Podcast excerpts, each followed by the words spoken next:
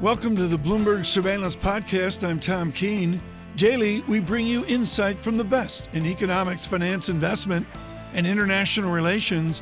Find Bloomberg Surveillance on Apple Podcasts, SoundCloud, Bloomberg.com, and of course, on the Bloomberg.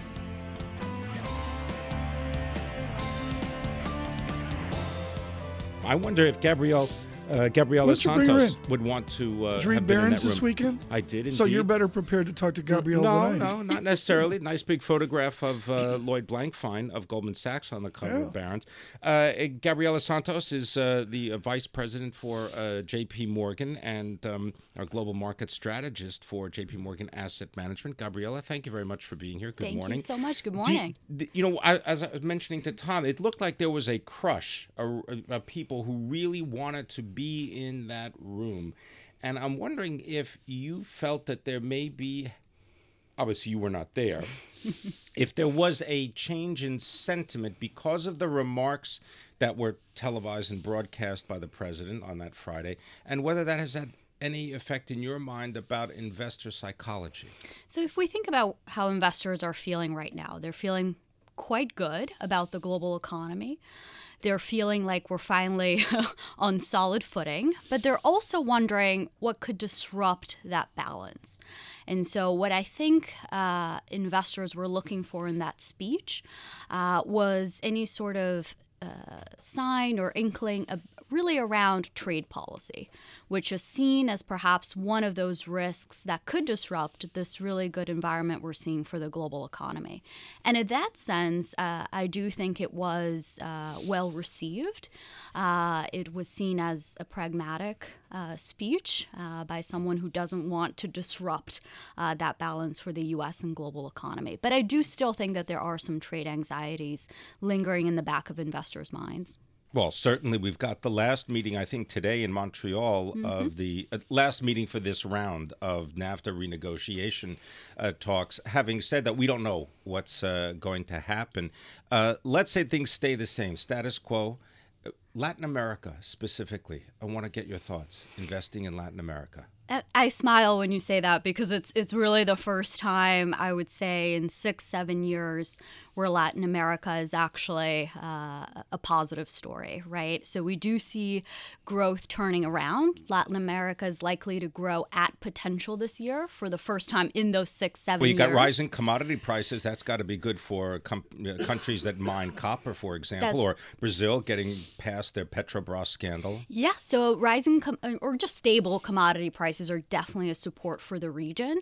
But even more than that, I think it's about a lot of countries having really hit rock bottom when it comes to economic growth, and Brazil really comes to the forefront. Uh, so it's about a cyclical improvement uh, and also the perspective of a structural yeah. improvement with uh, several uh, changes in administrations towards a more business friendly stance. Gabriela, we spoke with the finance minister of Indonesia today, a lengthy conversation with uh, Minister Mulyani. Um, Indonesia is maybe a textbook of the complexity we don't see as equity investors. It's not just about buying a telephone company anymore, is it? How do you go about acquiring shares to make capital gain in these complex stories, these complex nations? So, uh, I mean, if you think about all of the different puzzle pieces that make up this term that we use of emerging markets, it's really very, very complex, right? And and so the way that we approach emerging markets is we have to have people on the ground, right? People who truly understand the dynamics in these economies, uh, the the dynamics in the political sphere, and frankly, just the dynamics at the company level, right? So the way that we think about emerging markets is really the most important thing when we look at the long run is earnings, right? And and that's the same for emerging markets as well.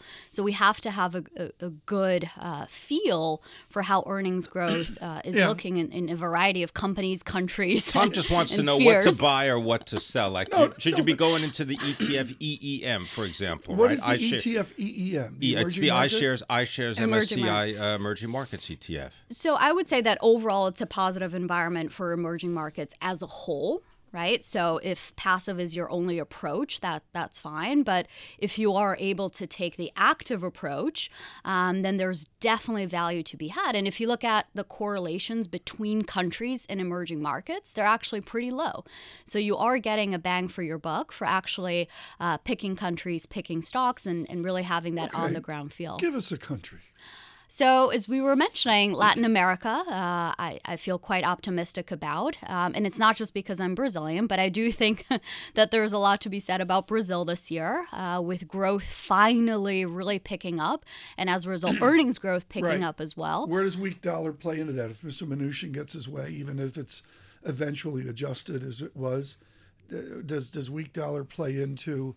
Uh, does weak dollar push against gains in those Latin American countries? No, weak dollar is, is really great actually for emerging markets. Um, so if we think about just two main ways, right? So a weaker dollar relieves some pressure uh, on inflation in a lot of these countries. It allows their central banks to keep rates pretty low. So that's helpful. that's a change from 2014, 2015 with the strong dollar. And then lastly, if you have a weaker dollar, it's also about the signal it sends. It sends the signal that growth is better elsewhere, that investors have a good risk appetite uh, for countries outside of the US. So all those factors actually help emerging markets. Weak dollar is a good thing. Okay, so the weak dollar is a good thing, and if you don't necessarily feel constrained to become a passive investor, is there any industry group or any specific area that you would recommend? Because I know that there are elections coming up all over Latin America this year. So, emerging markets has beneath the surface uh, uh, shifted shapes over the past couple of years. It started rebounding in 2016, was purely a commodity story, so materials, energy, and that was it. We've moved on from that. Last year, it was all a story about technology, and so Asia was the biggest uh, gainer there. I think this year it's a different story.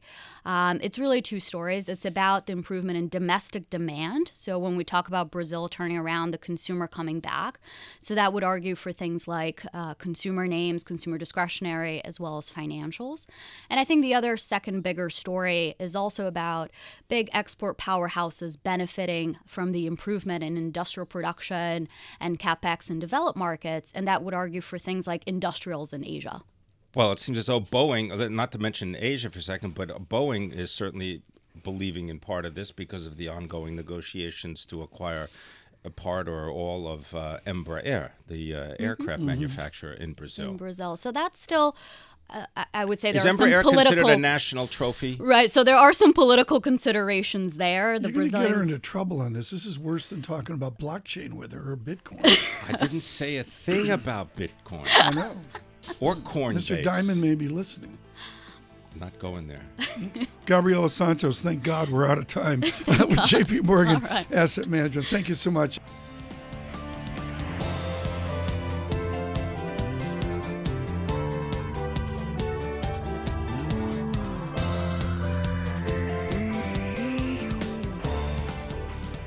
With us now, Dana Telsey of the Telsey Advisory Group. Dana, thank you for joining us on Bloomberg Radio, Bloomberg Television earlier, where we uh, dived into luxury. Let's dive right now into the death of retail. Retail's terrible. All the charts are ugly, except in June-ish of last year, they all started to vault higher in share price. Macy's up, maybe is a big thing, up a little bit, but some of these stocks have really moved. Let's go back. Why did retail start to do better summer of last year? The group bottom, and Tom, thank you very much for having me. You're exactly right. The group bottomed in August, and in mid-November it improved with the initial reads that the that the holiday season, the fourth quarter outlook, was off to a solid start, and that was followed by tax reform becoming a reality, and then from Yeah. mid Keep From- going. From mid-August to mid-November, our stocks were up 6.8% versus the market up just under 5. And then from mid-November until now, the stocks are up almost 17% versus the market up 10%. And frankly, valuations on current consensus consensus are certainly reasonable, and earnings in our group are going to benefit from lower tax rates. So you're still going to have some momentum with the Right. easy comparisons. I mean, within this is the Y up, and is it at the top line revenue in that crazy mix of unit and price, or is it down the income statement where they're finally going to maybe generate some cash? Which is it, at the top or the middle of the income statement? It's both. I've got the top because there's a stronger response to the fashion cycle. I got I have in the middle, it's better positioned store fleets, it's improved e-commerce capabilities, and I've got a macro. I have higher income consumers and lower income consumers each having more disposable dollars, and I don't have the election hangover like you had last year. Uh, Dana, uh, Pimm Fox here. Uh, are you on Instagram by any chance? Not right now. Okay, but you are a member, right? Yes. Okay, yes. so you're one of 800 million users. 80% of those users are actually connected to a business by choice. And where I'm going uh, with this is that Facebook, of course, the parent company of Instagram, now has agreements to take data from in store. Uh, positions of customers. In other words, they can geolocate you in a store. They then take the data from the store and combine that with your online activity. Is that something that you're seeing as being productive, not only for obviously Facebook, but for the stores themselves? We see more focus on knowing more about your customer, whether it's from social media whether it's from CRM systems, whether it's from enhanced loyalty programs, instead of the customer just going to the store, the store is coming to the customer. But you need to marry this activity of buying with the activity of doing. And what we're seeing is we're seeing experiential retail come to the forefront. Well, the reason I mention this all experiential is experiential retail, Pimm, is where your wallet. Experience, right? It just means spend more. Yeah. Well, but well uh, think, think about it. You have gyms like Yoga Works. You have beauty salons like Drybar. You have movies, which are now wine, dine, and recline theaters like iPic. So I have a new way that customers are are That's what- trafficking in centers. Dana's helped us here, Pimm. It's going to Wine, be wine, dine, and recline. surveillance. Right. He doesn't even need the movie. He just wants to do all three. He you doesn't need need all. the- You need it all, and and it happens. at- Okay, at but having theaters. said that, what I was going w- with this Instagram and online connection is about a third of the content that people who use Instagram save, you know, the new save post feature, right. are from business accounts. Right? So that means they're using it as a wish list of products that they may eventually purchase. And as a result, you now know that as a merchant, and you can help them make that purchase in some way. Exactly. Well, what one of the things you're seeing is where are companies investing their advertising Yeah. dollars? You've seen a shift going on, and the shift towards social media and Instagram is what we're seeing Right. happen. Dana, one final question: Who's battling best against the onslaught known as Gucci?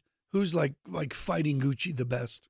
I mean, you have to think there's a couple companies out there. You have LVMH, who has so many brands and so many creative directors. You have PVH with Calvin Klein and with Tommy Hilfiger. And let's see what Kering does, given the fact that Gucci, I mean, as you Yeah. said, the momentum is continuing. I think something conservative for you, Dana, like the Queen Margaret leather pump. I, you can't make this up, folks. The Queen Margaret leather pump at Bergdorf, one thousand one hundred fifty dollars. Every home should have, well, at least the black ones, but maybe even pin the pink and the black ones as well. Dana Telsey, thank you so much. Greatly appreciate it with Telsey Advisory Group as well. Just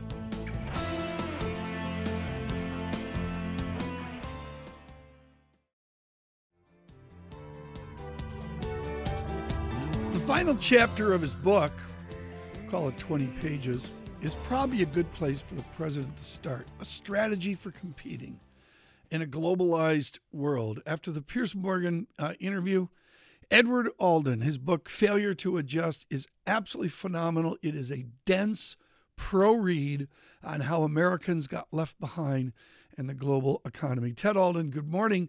Um, is you right about the startling comments the president made to Mr. Morgan uh, about Europe? I've had a lot of problems with the European Union, and it may morph into something very big. Um, he's gone after people that we usually think of. Why go after Europe? Well, I presume the reason he's going after Europe is the same reason he's going after Mexico and after South Korea and after China, which is the large trade surplus that Europe, mostly Germany, runs with the United States. But it is an odd choice. I mean, if you look at where the real challenges on trade lie, China looms by far the largest. Yeah. We could sure use the Europeans' help on that one. We could use the Europeans' help, which speaks of maybe multilateral's too strong a, uh, some would say hope and prayer. I don't mean to give an opinion, but I mean, really, the body language at Davos was okay, we're bilateral, but we're going to make the rules. Is that what he wants with Europe as well? We're bilateral, but we make the rules on brie cheese? I don't know. It's it's a little puzzling. I mean, the you know the chance to make the rules on brie cheese, and it wasn't going to happen even there. But that was the TTIP talks, and those have been suspended. Neither the Europeans nor this administration are particularly eager to move forward. Yeah. But but I would think that there are some at least some lowest common denominator possibilities for cooperation, and and and, that would be on China. I mean, European companies are having the same problems in China that American companies are having um, that's a much bigger fish to fry, it seems to me, than than worrying about Germany's trade surplus with the United States. Most of which is, you know, kind of fairly come by. The Germans are a great manufacturing nation. They make really good products. That's kind of the well, way the world's supposed to work. Pimm, one more question: Are, Do we have a quote unquote? excuse me. It's a plague, folks. Massive uh, trade deficit. Do we have a massive trade deficit with Germany?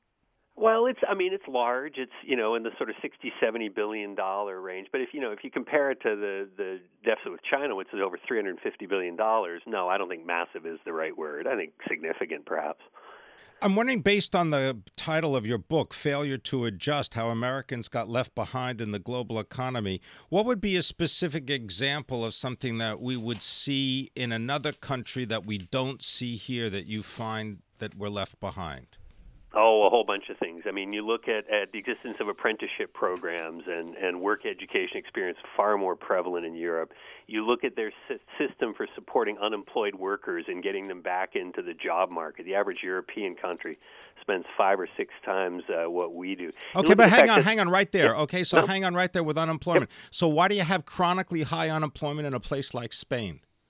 Oh well, look, I, I mean, Spain is not, you know, particularly the best model here, and there are lots of reasons for high unemployment. Um, what I'm saying is that if you lose your job in Germany or Denmark or Sweden or most of the major. Well, wait, wait, wait, wait, wait, wait, wait. You can't cherry pick this, can you? I mean, I'm just saying. Look, if you yeah. look at the Europe, you, you're telling, you're saying that the United States has got left behind for unemployment benefits.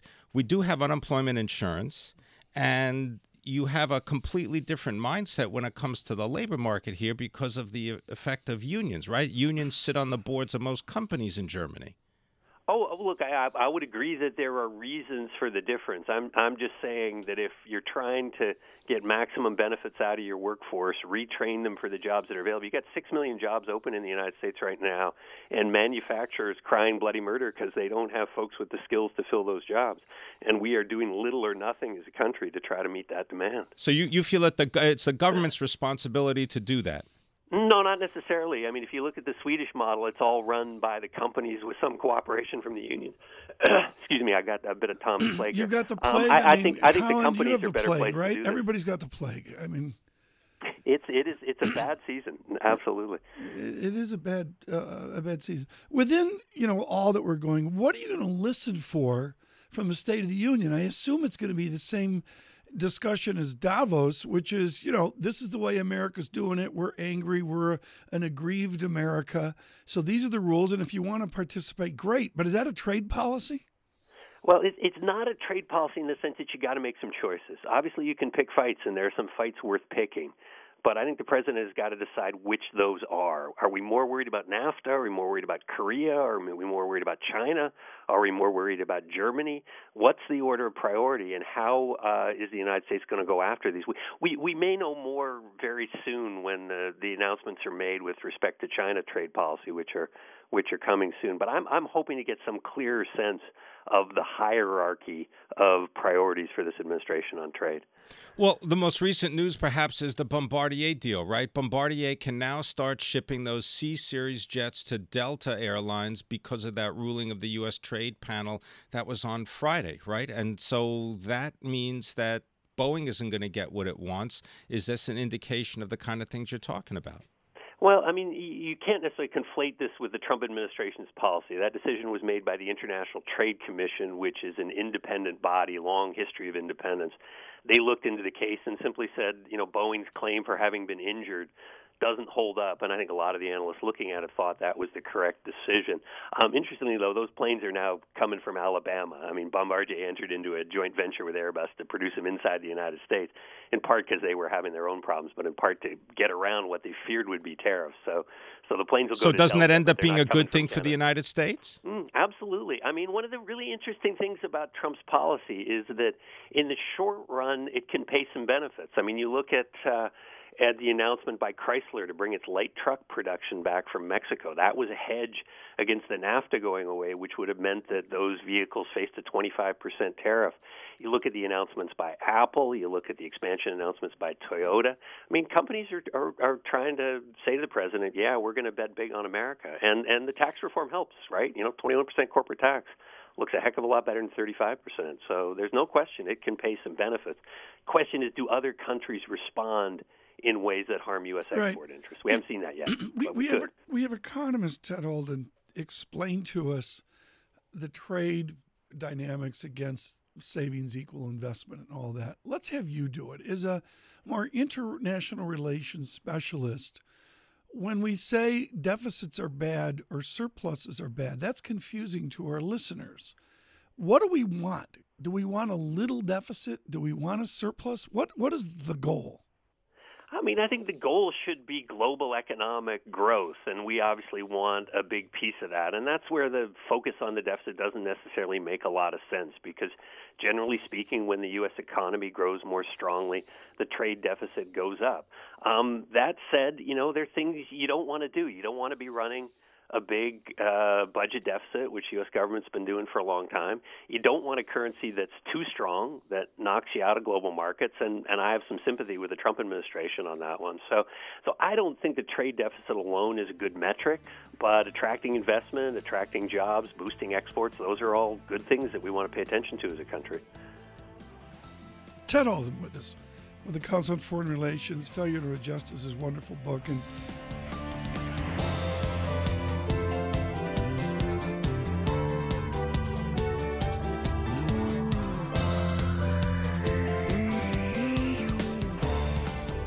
RJ Gallo with Federated, which runs a huge amount of coupon money.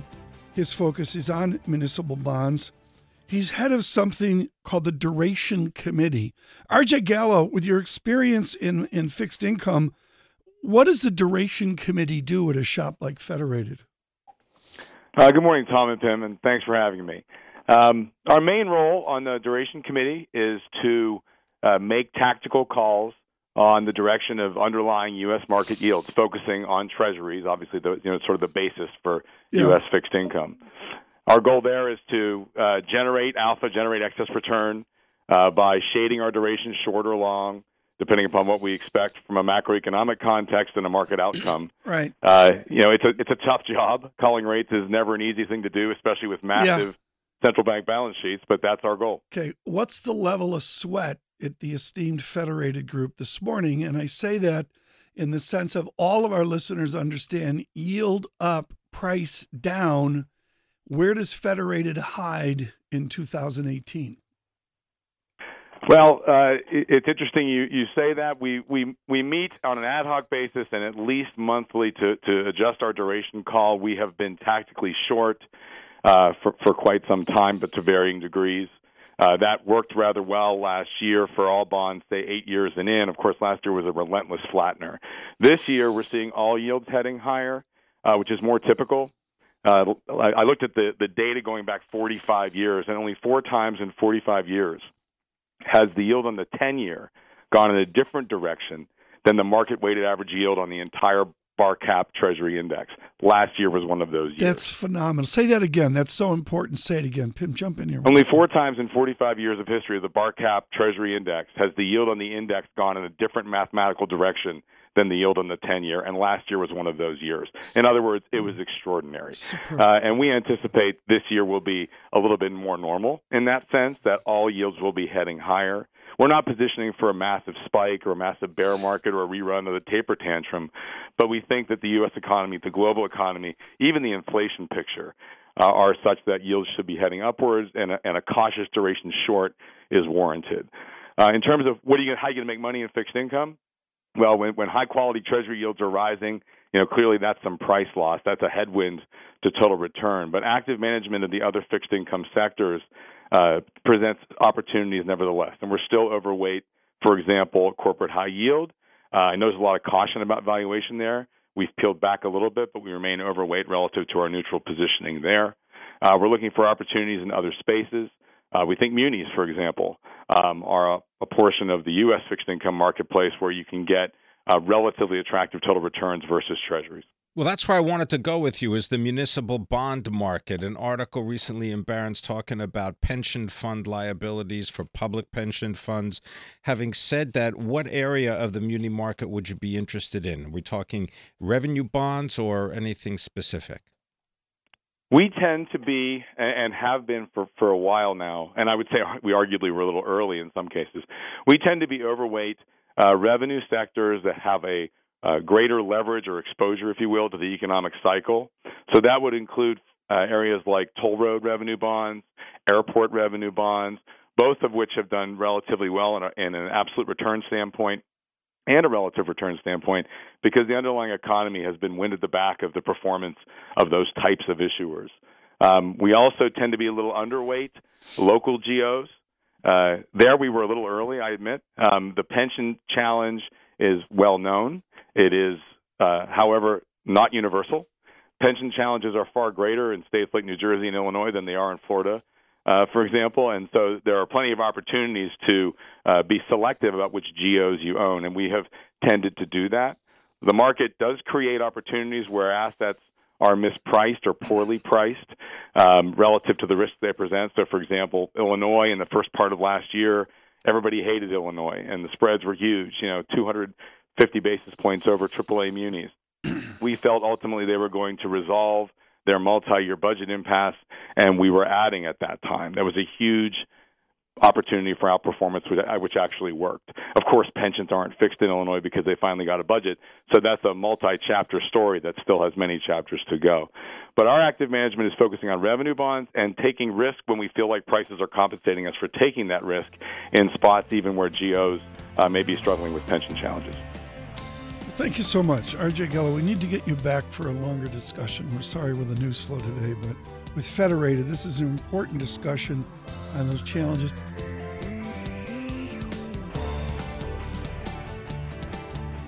Thanks for listening to the Bloomberg Surveillance Podcast. Subscribe and listen to interviews on Apple Podcasts, SoundCloud, or whichever podcast platform you prefer. I'm on Twitter at Tom Keene.